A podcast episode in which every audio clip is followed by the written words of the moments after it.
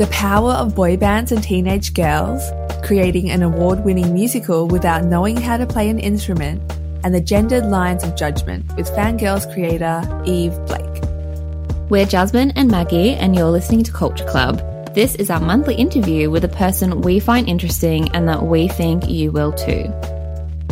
We acknowledge that the Wurundjeri and Bunurong people are the traditional custodians of the land upon which we live, work, and record this podcast. We would like to pay our respects to elders, past, present, and emerging. Always was, always will be Aboriginal land.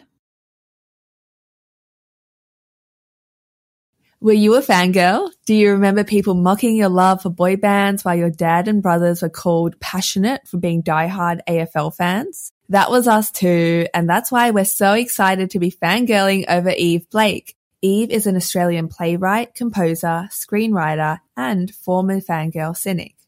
Creator of the joyful Fangirls the Musical, Yve set out to honour the passionate fandom followers of the world. With a hit musical and TED Talk on re-evaluating our often misogynistic reaction to the power of fangirls, Yve is breaking down gender stereotypes, creating a new norm for diverse casting, and having fun while she's at it.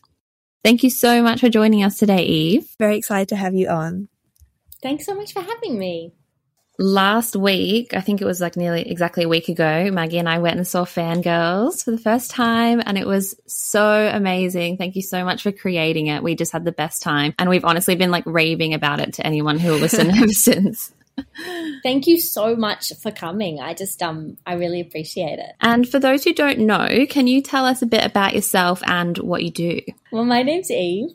Um, I've written a musical called Fangirl, so I wrote the scenes and the music and the lyrics. And um, gosh, I guess what do I do for a living? I write musicals, and now I write a lot of film and TV as well. Um, so yeah, my career is a combination of like sitting in cafes and making up words for strangers to say and making up songs um, while mumbling to myself. And yeah, that's what I get paid to do. Fun. You get to play, you get, you get paid to play make believe and make music. I'm sure it's Literally. not as like easy and easy going like I just said it, but it's awesome for us as listeners and consumers of that. it's like a spectacular, it's a spectacular job in that, um, yeah, I just get to make stuff up for a living. But yes, that is me. That is what I do. And could you please describe Fangirls to someone who's perhaps never heard about it before? Yes, I never get sick of talking about it um, because it's just, it's a lot of fun. So Fangirls is this musical I have written inspired by five years ago. I had this life changing moment where I met this 13 year old girl who was like really into Harry Styles to the point where she was like convinced that she was going to marry him one day. And when I laughed at her, she said, Don't laugh at me. I love him so much. I'd slit someone's throat to be with him.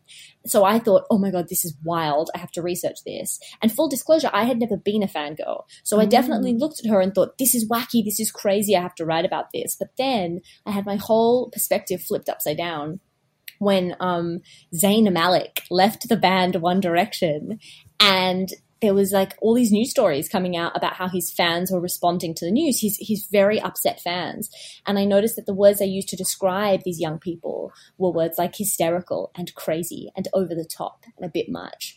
And I asked myself, would they be using any of these words if they were covering the story of some sports fans who are really upset about something? You know, I feel like if it was sports fans who are upset, um, like a bunch of men at a football match, we would use words like passionate and loyal and devoted and and I, I sort of realized wow okay the way that we talk about young women being enthusiastic about things is totally different than the way we talk about when young men love things. And i realized i wanted to write a show about how we mock young women for being enthusiastic. Um, so yeah, so I realized I wanted to write a show about fangirls and that I, I wanted my protagonist to be a 14 year old girl. And then I thought, well, if, if that's going to happen, then the whole show has to feel like everything I would have wanted a piece of theater to feel like when I was 14.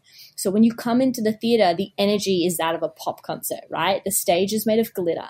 There are giant LED screens like a Beyonce concert but it's also um, a story about devotion and first love. And so it's got these beautiful moments where the cast sound like a girls' choir. It's like you're at the Church of Harry. Mm-hmm. Um, and Uh, the cast are amazing. They're worth the ticket price alone. The story is of a 14 year old girl called Edna, who's in love with Harry. The only problem is he's the star of the world's biggest boy band and doesn't know she exists. And the story of the show is Edna stopping at nothing to meet Harry, and not just because he's famous, but because she believes that he's secretly so depressed and overworked, and that she alone can save him from his miserable boy band life. So, yeah, that's Fangirls in a nutshell. I love what you said about it feeling like a concert. That was my first like live theater experience post COVID. And it just felt even more powerful and bittersweet being in a room full of fans and you know you get the or the cast gets the audience going and there's the songs that actually feel like you're watching a boy band so what was it like working in the performing arts during the COVID lockdowns and now how are you and the cast feeling about being back? So interesting you mentioned that because yeah, it's no secret that there's this part of the show that's like a boy band concert and it's so much fun and like obviously we we have first done the show in 2019 and this tour is like a return of the original production but it's bigger and better with new people. And like the first time around the boy band concert was fun but after a year of lockdown it's so emotional right? To be in a theater mm-hmm. of people screaming it feels like a gig. And i think especially in melbourne it's like no one's been to a concert for a year. So that's been really fun. I guess that's my answer to part two. How is it now not being in lockdown? The best especially with this show how was it? I mean, honestly, for me, I felt really privileged to be a writer because so much of my work is already solitary. So much of my work is already sitting in my pajamas in my house. Um, uh, I was supposed to be going to London for a couple of commissions, but I ended up just doing them remotely. So I feel like I got an extremely, extremely lucky go of it one thing that I was trying to do during lockdown is, is produce the cast album, which just dropped last Friday. I'm so proud of it.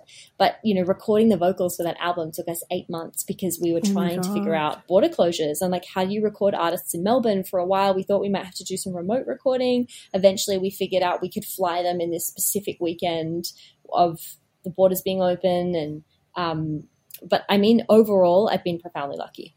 I love that you speak so highly of your cast because they are absolutely incredible. Honestly, it was so refreshing, I think, um, seeing such a diverse cast in terms of gender and race.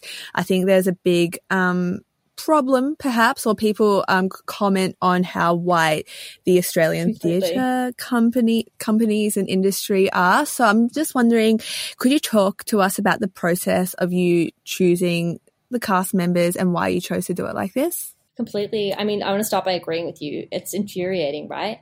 I always feel so infuriated by how theatre is supposed to be this place where you gather in the dark with a bunch of strangers to see a story um, that's supposed to open your heart and give you a sense of like a life you haven't lived and, or like to expand your view of what life can be. That, that's for me, that's what I think it is. I think it's an empathy gym. I think it's so fucking tragic that if you look at it, the particularly the Australian musical theatre industry, it just has this eh, like embarrassing history of exclusion and racism. And um, I was very, my, my, director and I, we were very particular that in casting this musical, you know, when we did the license with the original producers, Belvoir, we asked not only for approval of the cast, but control of the casting process. So we implemented a process where anyone in Australia who fit certain criteria. So you had to have a playing age to be able to play the age of the characters. Um, you could be any gender, um, and you you could apply if you felt that you would be able to act, sing, and dance. You know, um, and anyone could send us a two minute video and we gave them two t- three tasks in that video there was one verse you could learn from one song uh, one for, like a verse from another song and then you could sing a verse from a song of your own and you could shoot it on your iphone nothing flashy right and you just had to email it to this address with your name and number by a certain date um, and we saw more than 400 people for what originally was seven roles on stage. I was playing one of them, so it was really six roles. Um, but I I'm so so grateful that we did that. We got to it took us months and it was very rigorous, but it meant that we got to see people who don't have agents and we got to see people who otherwise would never have come to the attention of like someone who's the head of casting at a theater company. And I think like I'm so proud of our cast. I love them to bits, but I think there's so much work to be done because systemically like Belvoir are a company that do 12 plays a year. So I'm not pointing at Belvoir. I'm any theatre company that does 12 plays a year and has a one casting person who maybe doesn't even doesn't even work five days a week. If they've got a brief, they're just going to call agents and they're going to say, "Send to me your people," mm. and the mm. agents will send the people who've already worked. And the people who've already worked because of the system, like it, you're not going to get a super diverse crop. And then that's where producers go, "Oh, we just didn't have enough applicants who weren't white," and it's like, well, you it's your job to be rigorous. Anyway, I could be on this soapbox all day. The point is, I love the cast. Um, I deserve no congratulating at all. The industry just needs to like get its act together. Definitely. After we watched Fangirls, we felt so validated. I just wanted to hug my 15 year old self, mm-hmm. the One Direction fan. I know Maggie was a big One Direction stan as well like hardcore stalk them at the hotel. You have vibes. good taste. Yep, thank you. like hardcore. Well, wait, tell us that story. Why are you brushing past that? Oh, need that story. Oh. Well, this is a thing. Like, this should not be allowed. I got Twitter when I was like 11 years old, like tiny child, tiny child me on Twitter with a very inappropriate username that referenced wanking and a One Direction member. It was called, I think it's pretty it? smart. I don't even know why I know this word, but it was called Fap Louie, right? So it's like fabulous, but Fap Louie. I can't believe I had this for multiple years.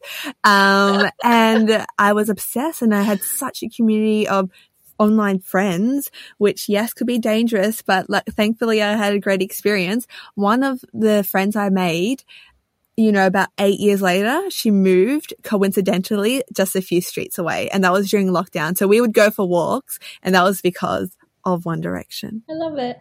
That reminds me of the scene in Fangirls where they're at the protest and like yeah. all the little, like they come together even though they've never met in person. Very sweet. Yeah. So for, for any listeners who don't know the story, what we'll say is there's a moment in the second act where there is a uh, something global that concerns the fans, some some like very concerning news, and so they hold vigils to to be mm. together and support each other through the time. And there's a scene in the show that happens at the vigil where a bunch of fans who maybe have never met before are all taking care of each other and sharing gluten free pizza. Um, it's a very cute, wholesome, and then like really kind of radical moment in the show. By which I mean they kind of like it becomes very politically charged. But yeah, stream the album and listen to the song Justice, and you'll have context. Yeah, I was actually listening to the album yesterday Thank when I was you. working. I was like, get into it. So we were, we, we felt really validated and really proud to be women and to have these typically very feminine traits like being emotional or passionate. You kind of touched on it before, but can you tell us about why you chose to champion these feelings and emotions? Sure. Well, I should say as well, like the show's called Fangirls, but um, it's not just about fans and it's not just about girls. It is about um, exactly what you've touched on, which is like, why is it that we socially sanction completely different sets of behavior for young women and young men? And why is it that we deem what is socially acceptable, um, what we deem to be socially acceptable is based on what we believe it's appropriate for men to do? So, no matter what your gender is, um, you know, if you squeal and scream uh, over a pop star because we we associate that with the behavior of young girls, we dismiss it. Um, but I think that you know, being unafraid to love something without apology isn't something we should frown at. I think that's really powerful. It's really courageous. That's why I was sort of first um, so intrigued at speaking to that 13 year old girl is like there was a part of me that's like wow it's wacky that in, she just said uh, uh, the phrase, I would slit someone's throat to be with Harry Styles. But there was a different part of me going, I can't imagine having the courage to care about something mm. and express it that openly. You know, I think as adults, we define, um, we tend to define ourselves by what we don't like, what we're cooler than. We define maturity as being um, better than things and being against things. And, and, um, and yeah, I just think the more that I interact with fangirls, and I've interviewed so many across the process, and I use the word fangirls broadly, not all of them identify as women, but um, but the more that I speak to them, the more that I feel inspired. Like that's how that's how I aspire to live my life is just mm. running towards things and loving things out loud. So that beautiful. so beautiful, honestly. yeah, Jinx. Um, I actually want to learn more about that process of your research of talking to fangirls and other people. Um, can you tell us about that? Sure, it was so much fun. So uh, the research process involved, oh my god, I read hours of fan fiction. I tr- tr- uh, scrolled and scrolled and scrolled through Twitter. In fact, there's a whole song in the show that is almost entirely lifted from tweets that I read. It's called "Don't Exist," um, and like every line in that song is inspired by a tweet. Um, I spent a lot of time on Tumblr, RIP Tumblr, mm-hmm. um, and uh, and I also met with lots of fans face to face. I interviewed a lot of fans. There's one fan that that um, has really stayed with me. Um, and they were in their mid 20s and they had cha- legally changed part of their name to be like um, their last name to match one of the members of One Direction. And they showed up wearing head to toe an outfit that was inspired by that member of One Direction. And I remember at the time, it was early in the process, I met with them and I was I was like, oh wow, this is really committed. And I I kind of took a step back, like, wow, I, I cannot imagine, I, I, cannot imagine being a fan to this level. But then, you know, within a couple of hours, we were both crying, recounting stories for each of us when you know a hard moment had happened in our life, and the right album had come in at the right moment and been a handrail for each of us in a tough time. And I I quickly realized, you know, um, as as uh, unrelatable as it might sound that someone would change their name in t- in tribute of a celebrity. Actually like the root of that is just about really responding to an artwork and feeling that it really speaks to you. Uh, and and i guess my mission with this show was always to like it'd be too easy to write a show that only vindicated fangirls so it also makes fun of them as well but it's like this healthy mix where it gets you to laugh at fangirls only to make you cry with them and and and and get you to see that behavior that we deem to be quote unquote hysterical or over the top comes from a really beautiful source and shouldn't be mocked. Yeah. That's what I was so happy to see. I think that line of mocking and laughing with or at someone can be so thin sometimes, but watching that the whole time, I was like, there was never a part where anyone, I don't think, felt ridiculed or, mm. you know, we didn't put shame on them. It was a beautiful thing that we were watching. Um, and especially as someone who was slash is a fangirl, that was really nice to see because growing up, all we're told is that we're silly or this is ridiculous what we're doing. So to have that kind of championed and seen as a positive, good thing was so rare, honestly. And it sounds so mm. weird because it's a global, global community of people who identify as fangirls. Um, you know, there's of course so many new boy bands and like especially K-pop bands who have fierce mm. armies of fans. So it's not going anywhere. No, totally. And something else I should say is I always feel like in interviews I, I talk very um, sanctimoniously about the goals of the work. And sometimes I wonder if the listeners realize like that it's also like it's a ridiculous comedy. Like it's so silly right? Like it's it's a very silly yeah. show. And i should also say often people are like don't you think there's like some problems with how young women are mass marketed to and like sold a thousand pencil cases for one boy band? And i'm like oh yeah yeah no there's layers of problems in there. And we address that in the show like you know the ability to afford merch or not afford merch is a, a whole like conversation layer that goes through the show of like mm. you, uh, and and like well, I guess I'm just sharing this to say if you're listening to this and you're like, wow, this show sounds really sanctimonious. Um, I hope that like if you listen to the cast album, you'll see that it's really, it's very silly. mm. Yeah. And I said to Maggie in, I think, the um, interval that I didn't feel patronized at all. And as a woman, I'm so used, and like, I'm a typically quite feminine woman and I like, girly things and I'm so used to feeling patronized for that. And it was so validating to feel like yeah, seen, I guess. Wow, um, you. But I also like that you touched on the themes of being a teenager and like the friendship and class privilege, even mm. with that as well. Like the fact that you're like, what teenager can afford 139.99 for a ticket? and like your friend, I remember Maggie looked yeah. over me at one point and I had tears streaming down my face because I remember that feeling of your friends being able to afford something and you not being able to, and your parents just being like, I'm so sorry, but we just can't do it mm. or whatever. So there's so many other themes, obviously, going throughout this show that I don't really have a question. I'm just saying thank you. no, I appreciate you saying that though. That's a huge theme in it, right? Our protagonist, Edna, she's 14. She's blisteringly smart. She's a full scholarship to a private girls' school.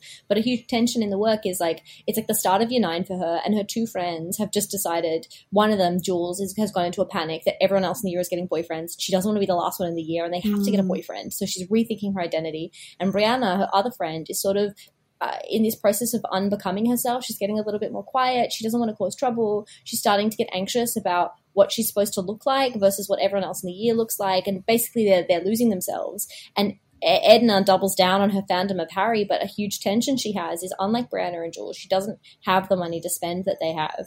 Um, she's on a full scholarship, and when the band announced tickets in their hometown, Edna is basically reliant on her mum cannot afford a ticket. She's reliant on them to get her a ticket. Um, and then you know a little bit of blackmail unfolds because she does she's she mm-hmm. has no other option and she loves Harry and she believes this is her way to save him and um, like it's it, it's it's silly right but it but I wanted to find a way to talk about what it feels like when you're a teenage girl and I feel like um gosh this is a bit of a tangent right but I feel like being a teenage girl was being told constantly to like try to assimilate to a cultural norm. Like you need those pants, mm. you need mm. those shoes, you need to have that hair, you need to you need to be on trend.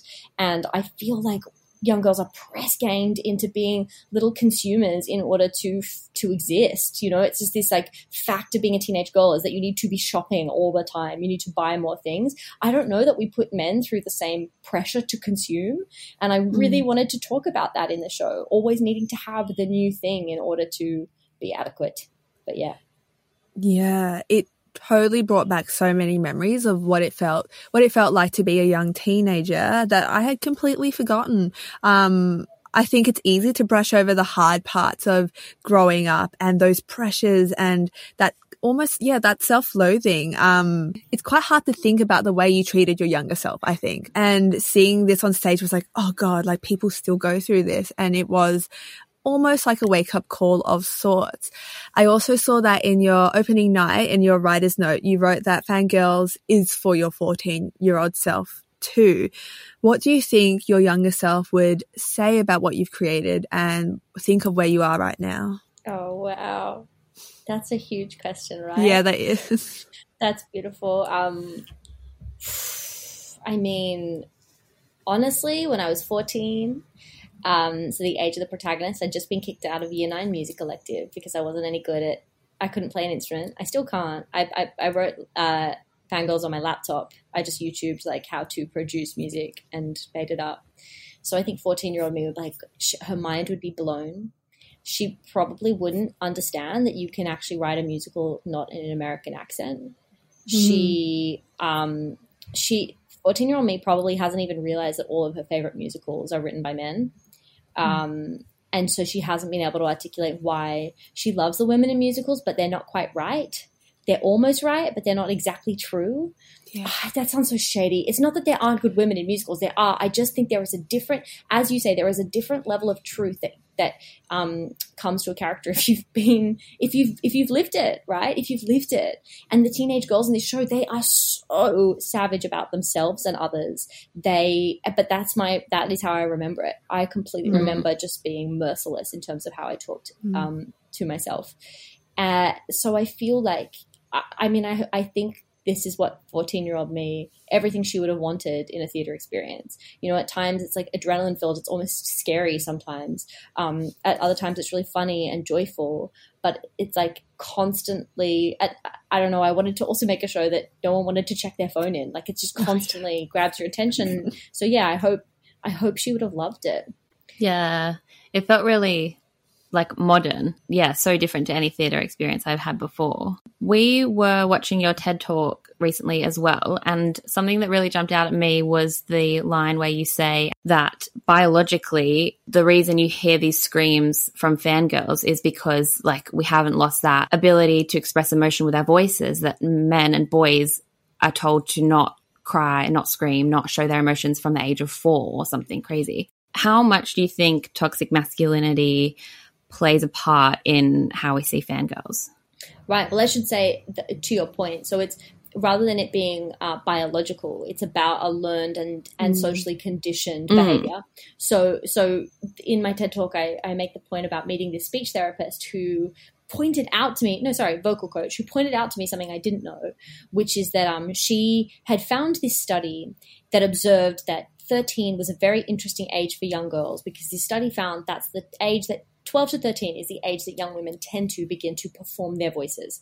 And she explained that to me as, for example, them um, introducing vocal fry to perform apathy or a bit of breath to perform maturity. And she asked me when I believed that that boys began to do that. And I thought, oh, well, men mature later, so surely the answer is like 18. And she's like, no, four, because that's the age that boys internalize the message that boys don't cry and boys don't scream, and they start they start stopping themselves from making those noises because they believe that that's not what boys should do. And so that conversation blew my mind because it made me realize that the fangirls squeal, the fangirls scream is a superpower because it's something they haven't learned not to do. It's something they can still accomplish. Um, so to your point about toxic masculinity, I mean, I think like to, to repeat my point, but it, but it bears repeating. Um, why is it that we only what we deem to be appropriate is based on what we deem it to be socially acceptable for men to do. You there's actually a line in the show, why should I hide my feelings because it annoys you? Oh, because it isn't what the boys do. Um, Mm. And that's a, that's a huge point of discussion in the show. I don't know if that answers your question. No, definitely. Yeah, I just wanted to like get it, get it, get a bit deeper on that because that was one of the highlights for the TED Talk for me personally. And of course, um, we will link the TED Talk in the show notes and share a snippet on our Instagram as well. Yes, if. Thank you. Yeah. And I just want to talk more about that TED Talk process, which is pretty cool that you did that, I think. But what I loved is that you wore this really cool glittery, like sequin dress and you had like shiny heels. Was this a purposeful choice? What made you do this? yeah, yeah. Oh my gosh, this is wild, right? Because I did TEDx Sydney, which is a really big one. I think the crowd was like somewhere between five and six thousand people. Oh. Madness, and the process as well is really rigorous. Like I've never been so prepared. They had me do it the whole thing across, I think, five weeks, five separate times in their offices. Wow. Come in, do the whole thing. Right, I've never been so prepared, and I was struck by how formal the whole thing was. And I thought, you know what, it would be such a shame if I responded to this and sort of like quote unquote like put on a suit to go to work you know Mm. like did this whole thing in a crispy Mm. suit so i was like nah I, what is some what is an outfit that if 14 year old me saw it in a youtube thumbnail she'd go oh what's that so i was like you know i'm gonna go all out into like a sparkly iridescent dress. And i yeah I, I stand by that decision. My dad saw it the night before and he was like you cannot wear that. It's like why? And he's like it's gonna look insane on the cameras. You know they say don't wear patterns on camera. He's like Yeah. it's just gonna look psycho. And I was like, I'm sorry, but the fact that like an old white male boomer just told me this dress was psycho means exactly what I'm wearing and said that out loud. That's what you're thought it. talking about. And like, Mhm. sorry, but I have no regrets. So yeah. Love you, Dad. You also say in the TED Talk that you are a former fangirl cynic. What would you say to any other fangirl cynics out there who may still have some of this internalized misogyny around female fans? I'd say you don't know what you don't know. It's so simple to feel like um, to look at fangirls and to, to poke holes, and, and people frequently will be like, "Don't you think it's wrong the way they're marketed to? Don't you think it's um, undignified the way that women are?" Um, you know, are taught to behave in these ways, and I'm like, yeah, but like, think again. Your your definition of dignity is based on what you think it's okay for boys to do. And yes, I completely acknowledge there are huge, there are like problematic capitalist layers in terms of how many big companies talk to young women, but that's not something I shy away from in the show. And I think you need to separate that from simply how we look at young people expressing enthusiasm towards things that we deem being for girls. You know, it's always tricky because I, I don't want to. I used to say, and in my TED talk, I believe that I talk about young female enthusiasm, and I would 100% revise that. Right? We don't need to talk about like it's it's it's about enthusiasm from young people towards things that Mm. we think of as girly. I saw, I think it was yesterday or the day before, Miley Cyrus. I think it was a video from maybe like seven, eight years ago, just as she was finishing her Hannah Montana thing and talking about how she was growing up into becoming more of a sex symbol. And she was like, why, why is it only that the girls get considered like bad role models and sex symbols. Like, I'm not going to see a Zac Efron movie because he's a fantastic actor. I'm going to see him because he's hot. And I just love that. Like, um, she just put it so bluntly. And like, why do we, even with Billie Eilish at the moment, like, why are we, you know, women have this very like hypersexualized thing going on in the media and we don't compare them the same way to men? Totally. Yeah, totally. I just completely agree with you. Something that's really fun in the show, and I want to be, keep this so spoiler free, but like, Harry, the pop star, is a character in the show. And on Twitter, I just love how many people um, are referring to him as their favorite himbo, and he is. I've written him a little bit like uh, I've seen so many women written in in shows and movies where they're just like they're there to be pretty and dumb and eye candy, uh, and I have no qualms about flipping the script on that one because you're right. It's a total double standard. What were you going to say, Maggie? Was it the same thing? No, I just thought we were so on the same wavelength. Um, but it was about this Harry Styles interview that he did with um, Rolling Stone a little while ago, a few years ago. And he's talking about his teenage fans, about how he genders it, but about specifically how teenage girls, they don't try to act too cool for something. When they love you, they will tell you, they will show that.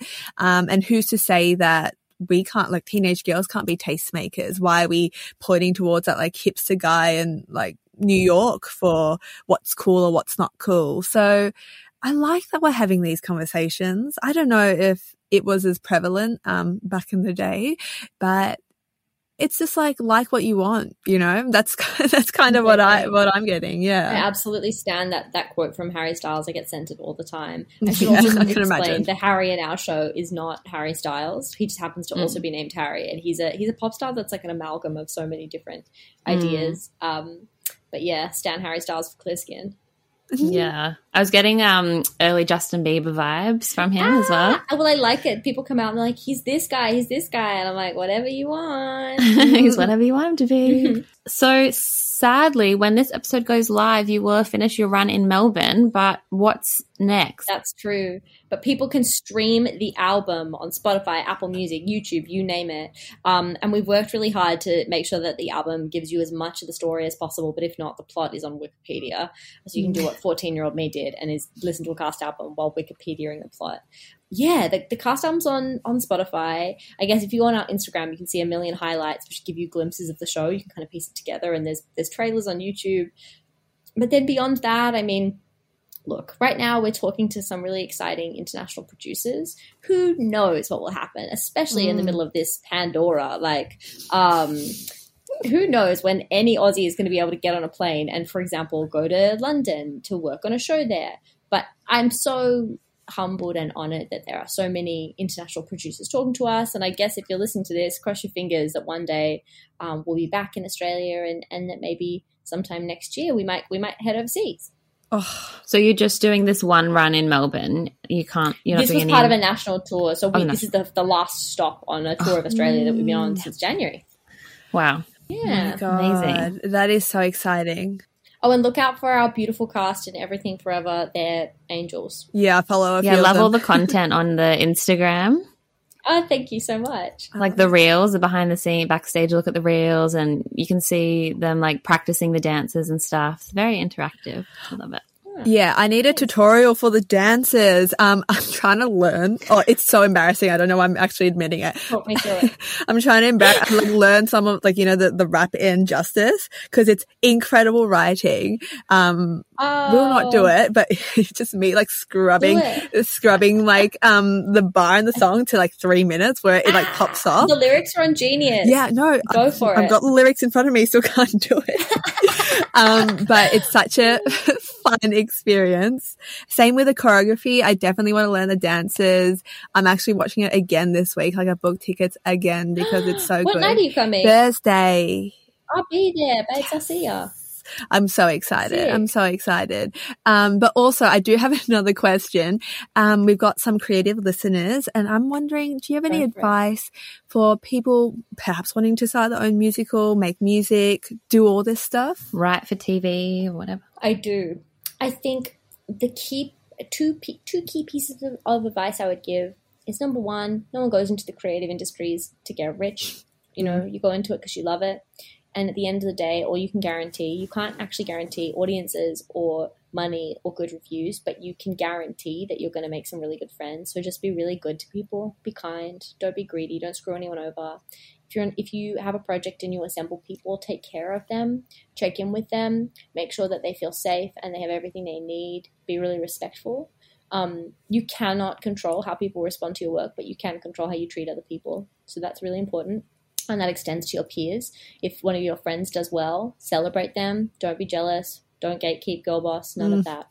Um, so that's number one. And number two, if you want to make something um, and you feel like you can't, really ask yourself about the can't. Like if it's if it's because you can't afford to, is there some scrappy way to to make a small scale version of it? An example, like if you do a workshop for a musical a week long with like all the staff and stuff, it can cost upward of thirty thousand dollars. I don't have that, but I did have a bunch of friends who could come and sit around my dinner table and read my script out loud for me in exchange for pasta. Mm. And I did that a lot on this show. I would just get my friends to come over to my house and I go, "Can you just read these scenes out loud so I can hear them, and I'll feed you all with pasta and wine." And they were legends. They're like, "Yeah, sure."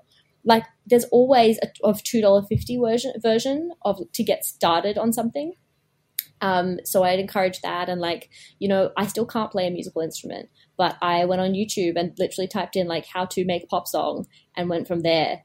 Um, so if you think you can't do something, then like, what's the what is the cheapest way to get started, and could you do that? Yeah, just scrap in and do it. Scrap it, babes. Yeah, that's what we're trying to do here as well.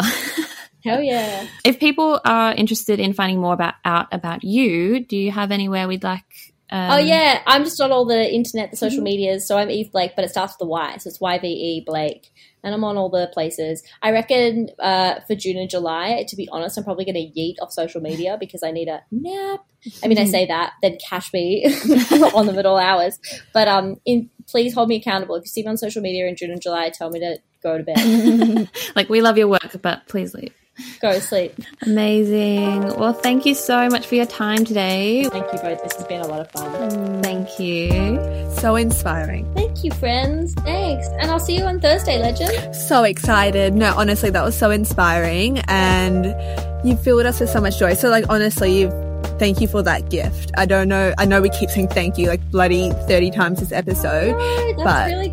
Just know that it your work has such an impact. So I'll stop being a fangirl right now and let you let you Anyway. carry on. I'll see you on Thursday. I usually chill at the bench opposite the merch stand, so come say hi. Awesome. Really I'll say nice hi. to meet you both.